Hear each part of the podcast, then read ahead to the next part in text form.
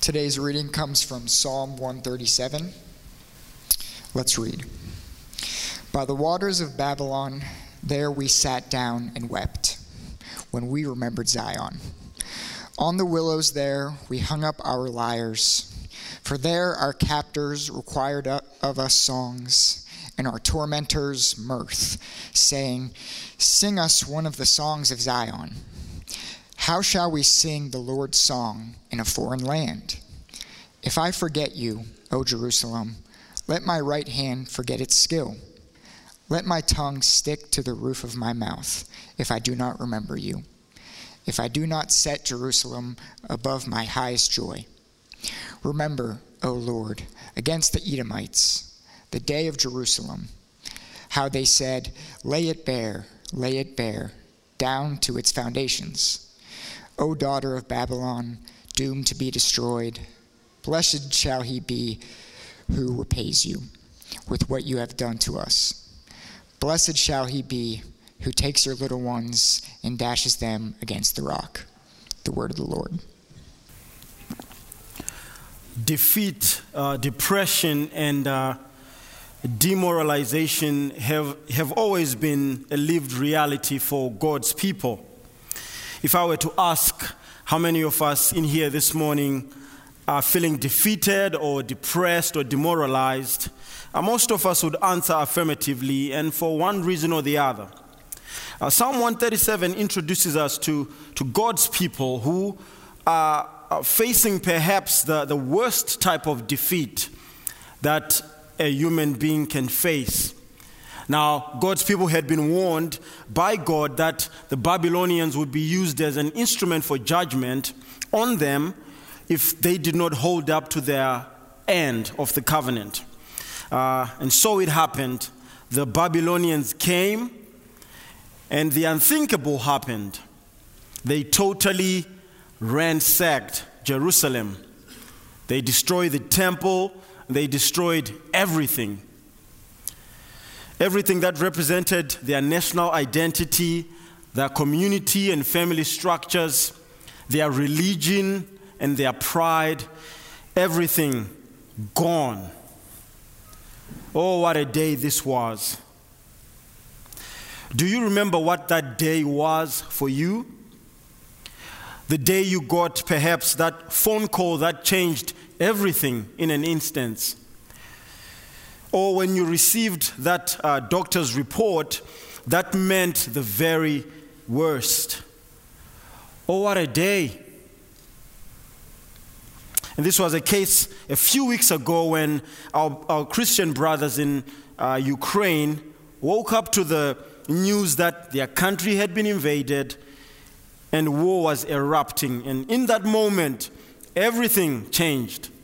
Their plans for the future, their plans for their kids, everything that was normal, gone. And so these people are taken captive. They are separated from their homeland. They are separated from their families and they begin new lives in this strange land with strange gods and perhaps a strange language and strange culture. And so they are sitting by the rivers of Babylon, the Tigris and the Euphrates, and they are thinking about their home and they begin to, to weep. See, when we sit by a river or an ocean or any body of water, uh, there is usually a, a serenity and a, you know, a, a, joyful stillness that comes with that. The jet blue water uh, flowing slowly over shiny, shiny large rocks. Um, perhaps a few ducks quacking and uh, peddling their webbed uh, feet against the water. This is supposed to be peaceful and serene but it is not. In fact, in the first movement of this text, we see a harrowing lament of remembrance. Verse 1 reads By the waters of Babylon, there we sat down and wept when we remembered Zion. The Israelites are weeping and they are lamenting. And this very idea of weeping and lamenting might be strange to a lot of us. But I want to encourage us, friends, that as God's people, we, we do need to recover the lost discipline of lament, taking time to moan and grieve the difficult things that we see in the world and in our lives, and expressing those to God, expressing those to our Father, because He cares. See, if we hate evil and love God, we will naturally lament. Eugene Peterson says these words He says, Our hate needs to be prayed, not suppressed. Hate is our emotional link with evil. It is the volcanic eruption of outrage when holiness of a being or another's has been violated. It is easy to be honest before God with our hallelujahs. It is somewhat more difficult to be honest with our hurts. The way of prayer is not to cover our unlovely emotions so they appear respectable, but we expose them so that they can be enlisted in the work of God's kingdom. Friends, we need to take time to, to moan the injustices of this world and the injustices in your own personal life. We need to take time and moan the pain, the sickness, the sorrow, the death that marks our lives on this other side of Genesis 3. In fact, the, the book of Psalms, which are the songs of God's people, has more songs of lament than any other genre. So, this is important in our formation and in our prayer lives as a discipline. I want to talk to us for briefly about what I call the Jesus Juke of lamenting. One author and speaker, Jon Acuff, he coined this term Jesus Juke back in 2010 uh, to describe the type of person who takes what is clearly a joke and reverses its direction and turns it into something holy and serious. We all know a person like that, right? It is this person who, in an unhelpful way, bombards others with Christian jargon so that they evangelize, or maybe so that they encourage this person, or maybe sometimes so that they sound better, and in so doing, they lose that person. Friends, when it comes to lamenting, we have the propensity, we have the temptation to quickly move on from it and use Christian phrases to justify why we quickly moved on. You and I have, have the propensity to be experts at Jesus juking lament. I'll give you an example. Person A has suffered the unimaginable loss of their young child in a freak accident, and they are obviously weeping and devastated. They come to person B. To Jesus juke this person from person B would be to quickly tell them about how all things work together for their good without taking time to actually dwell on the pain and the sorrow and expressing that pain and that sorrow to God. Now, is there anything wrong about reminding people that all things work together for good? Absolutely not. But the truth is, we can hold both things in tension. The truth that God will use bad things for good on one hand, and the truth that some things in life hurt on the other. As one writer puts it, to cry is human, but to lament is Christian.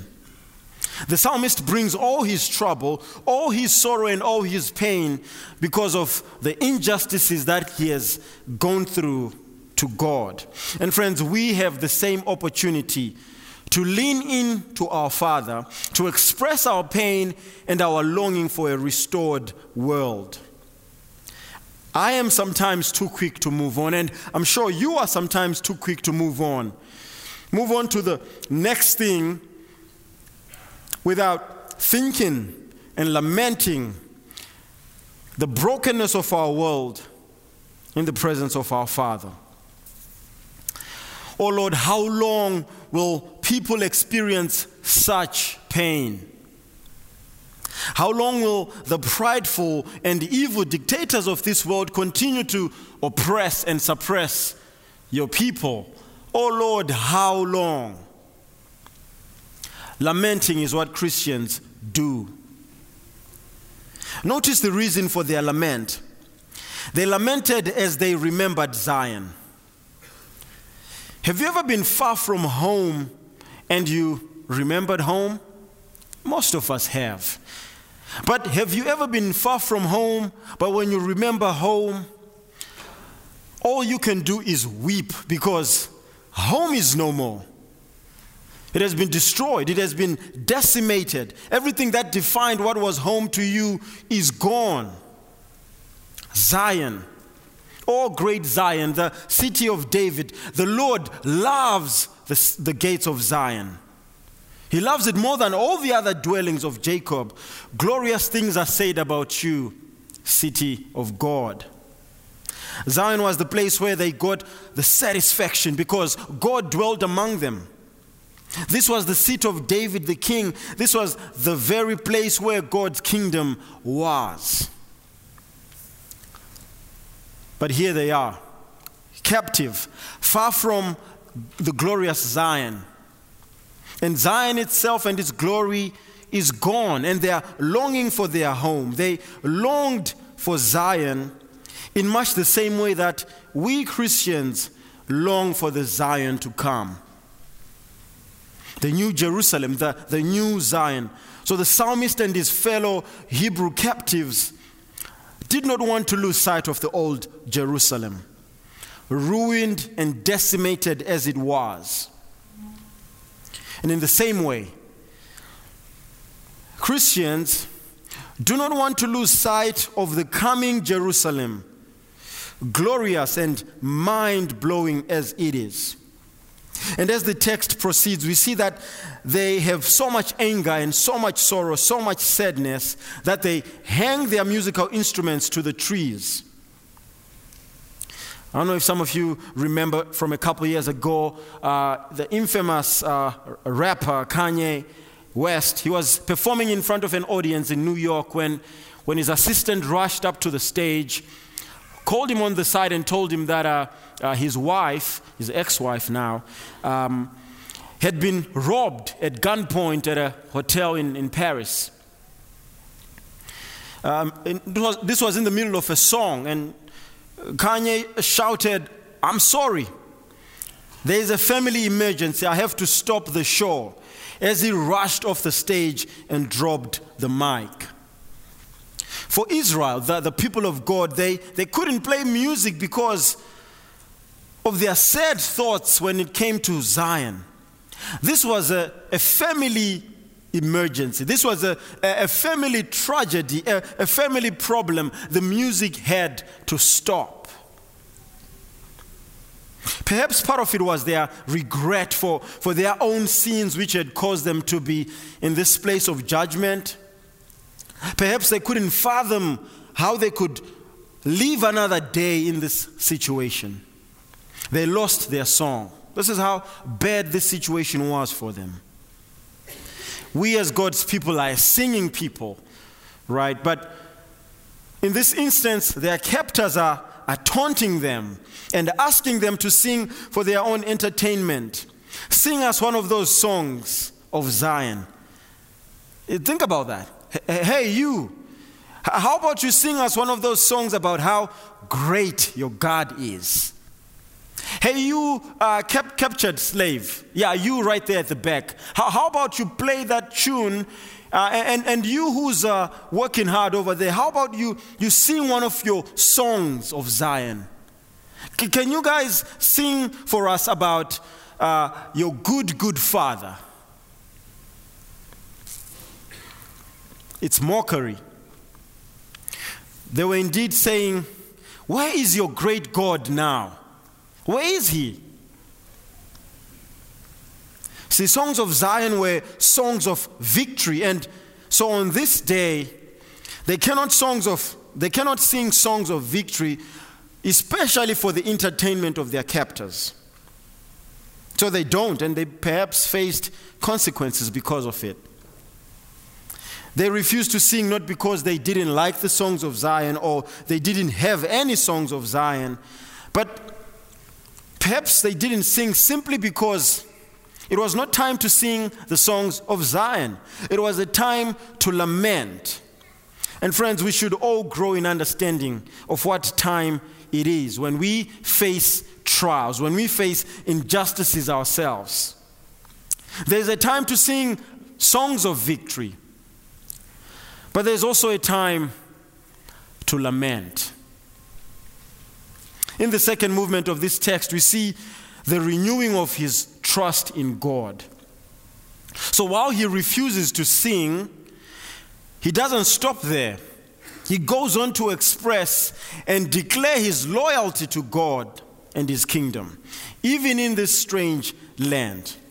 So we see a renewal of trust in verses 5 through 6. It reads, If I forget you, O Jerusalem, let my right hand forget its skill. Let my tongue stick to the roof of my mouth.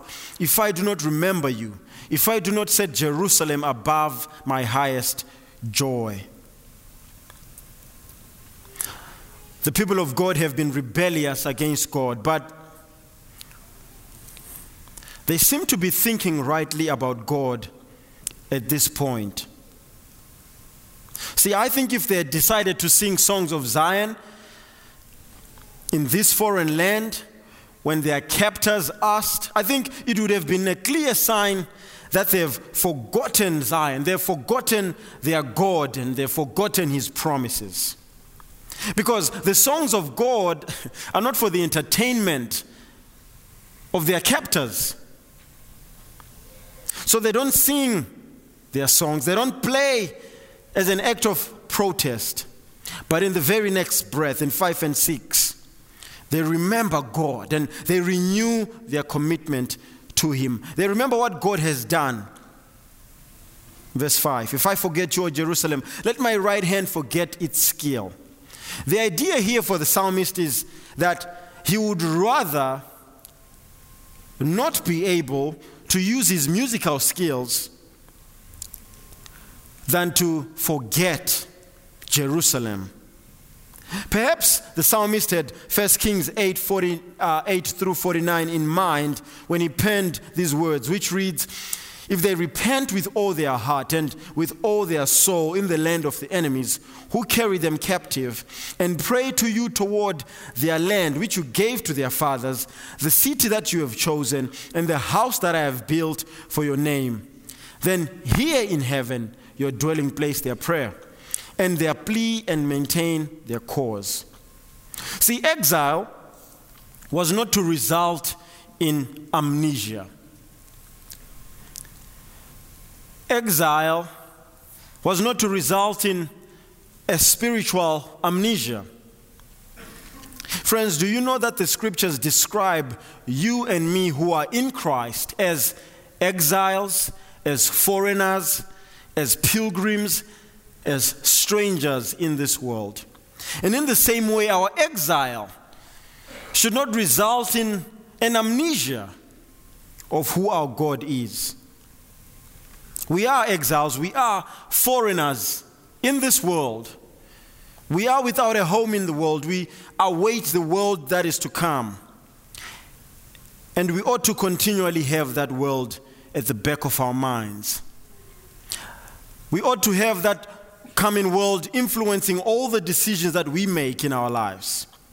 We remember all that the Lord has done for us, chiefly through the coming of His Son. If I lose you, if I lose sight of you, New Jerusalem, we should say, take away everything that we have, including our skills, our status, our wealth, our education, our everything.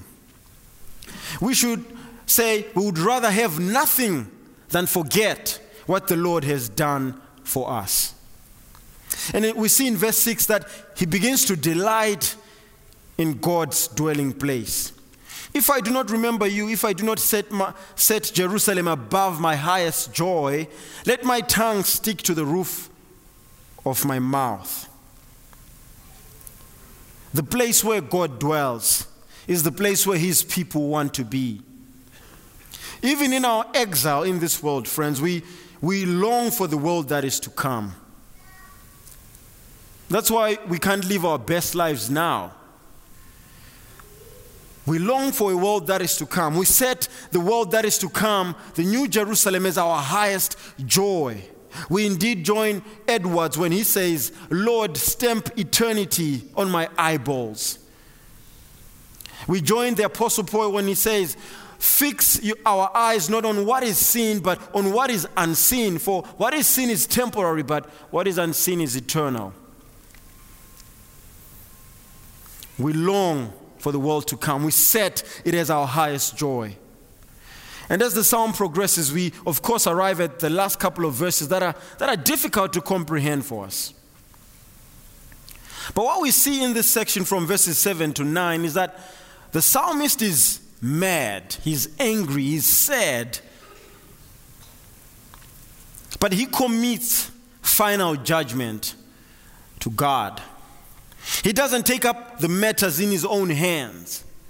It, the, the, verse 7 begins by saying, Remember, O Lord. In Hebrew, the word we translate to remember in English does not just mean a mere recollection of facts about a thing or about a person. It's not merely recalling something. Remembering in Hebrew is actually a call to action. The psalmist is calling God to act here, friends. And there are a number of psalms like this. Uh, they are called imprecatory psalms. Uh, to imprecate simply means to invoke evil upon or curse upon an enemy.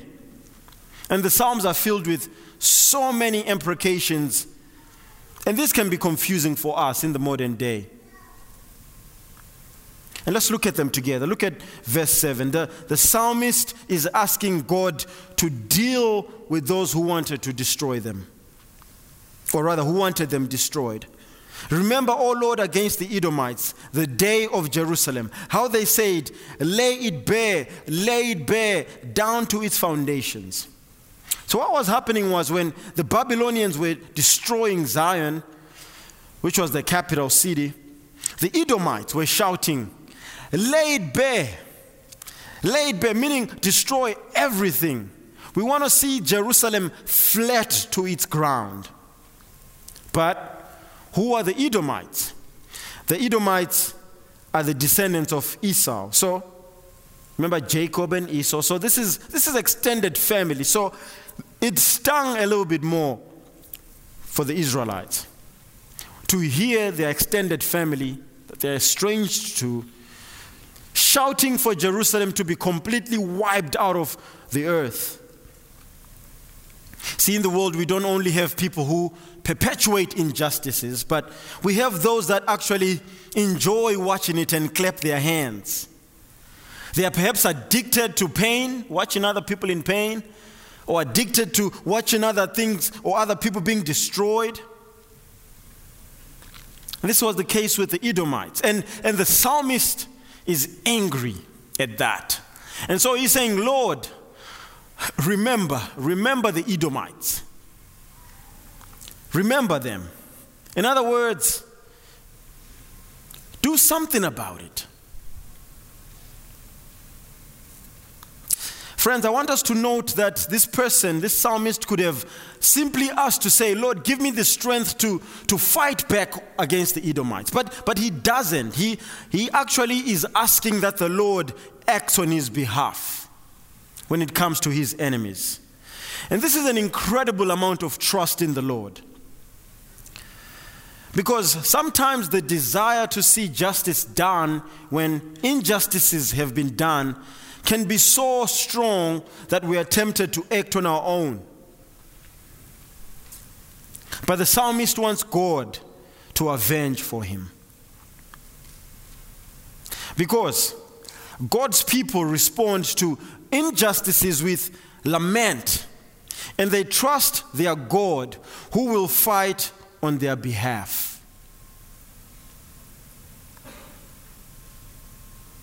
In verses 8 and 9, the psalmist also asks God to deal with those that mistreated him. So, in verse 7, he's asking for God to act against the Edomites, who were, they were just clapping and, and shouting and jeering as they were facing um, uh, invasion from the Babylonians. But the next verse, he prays against the Babylonians. He says, O daughter of Babylon, doomed to be destroyed. Blessed shall he be who repays you with what you have done to us. Blessed shall he be who takes your little ones and dashes them against the rock. The psalmist wants vengeance, but he clearly will not be the person to mete it out. The psalmist calls this person who will destroy the daughter of Babylon blessed. This is a prayer of someone who is angry at injustice. But instead of seeking the execution of that justice themselves, they're asking that the Lord be the one to avenge them. Because God's people, in the face of injustice, lament and they trust their God who will fight on their behalf. Now, I don't think this means that we see injustice and just ignore and close our eyes. I don't think this is what it means at all. I think we still pursue ways to fight for peace and to fight for justice, any ways that are available in whatever jurisdiction we are in. But, friends, God's people never want to act on their own when it comes to this. You want to know why? Because an enemy of God's people is an enemy of God, and an enemy of God is an enemy of God's people. So, ultimately, however you cut and slice it, these people were enemies of God. And God knows best how to deal with his own enemies. He'll deal with them.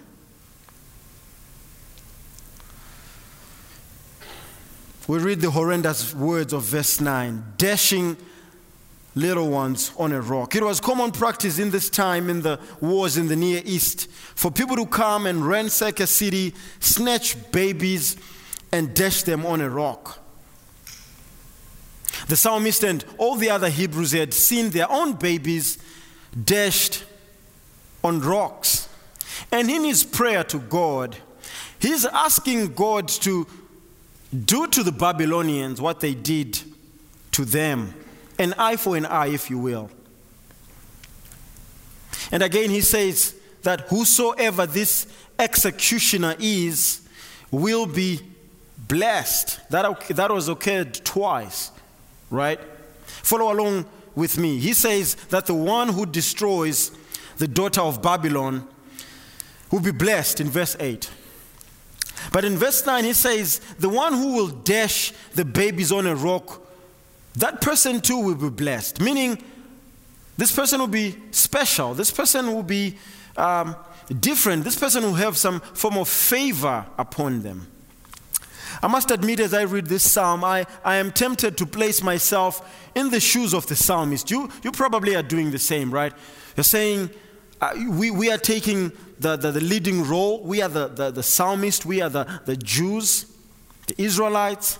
And in some ways, that's okay. But the honest truth, friend, is both by historical context, the, the Babylonians are the Gentiles, and probably are Jews amongst us, but most of us are probably Gentiles in this room. But further than that, all of us have been enemies of God. And perhaps some of us sitting in this room are enemies of God right now. We have lied, we have cheated, we have hated, we have mocked, we have mistreated others with our words and our actions. We have sought to serve our own agendas. And friends, that will not go unpunished. That will not go unpunished. And if you are an enemy of God, what's coming your way is exactly this type of doom, judgment, and destruction. And if it scares you to think about Babylon being destroyed or to think about babies being dashed on a rock, that judgment is coming for you.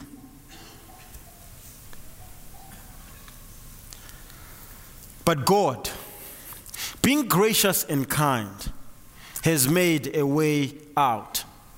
Instead of dashing our children on rocks, God has dashed his own son on a rock so that we, through faith in him, will be able to experience a, a, renewed relationship with him.